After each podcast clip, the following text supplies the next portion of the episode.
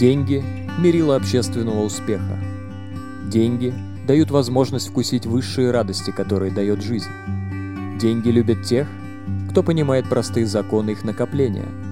Сегодня деньги подчиняются тем же законам, что правили миром капитала еще в Древнем Вавилоне 6 тысяч лет тому назад.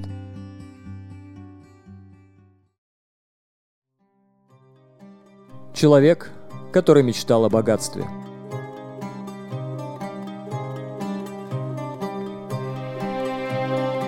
Бензир, строитель колесницы из Вавилона, пребывал в самом мрачном расположении духа. Устроившись на низкой изгороди, окружавшей его владение, он печально взирал на свой убогий домишко и открытую мастерскую, где стояла почти достроенная колесница. Из распахнутой двери дома время от времени выглядывала его жена. Взгляды, которые она украдкой бросала в сторону мужа, напоминали ему о том, что в доме почти не осталось еды, и ему пора бы взяться за работу и достроить, наконец, колесницу. Вбить последние гвозди, отполировать и покрасить, натянуть кожу на ободья колес и доставить товар богатому заказчику.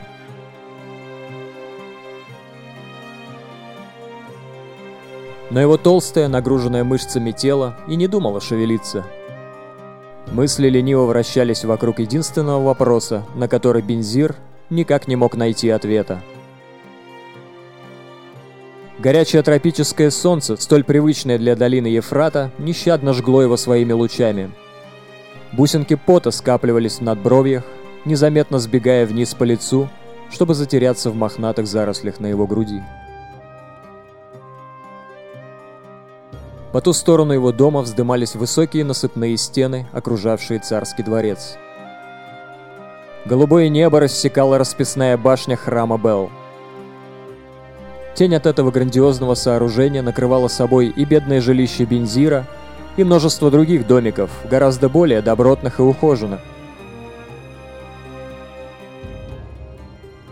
Таким был Вавилон. Смесь великолепия и убожества, слепящего богатства и жестокой нищеты. Все сбилось в кучу безо всякого плана и системы, под сенью могучих стен города –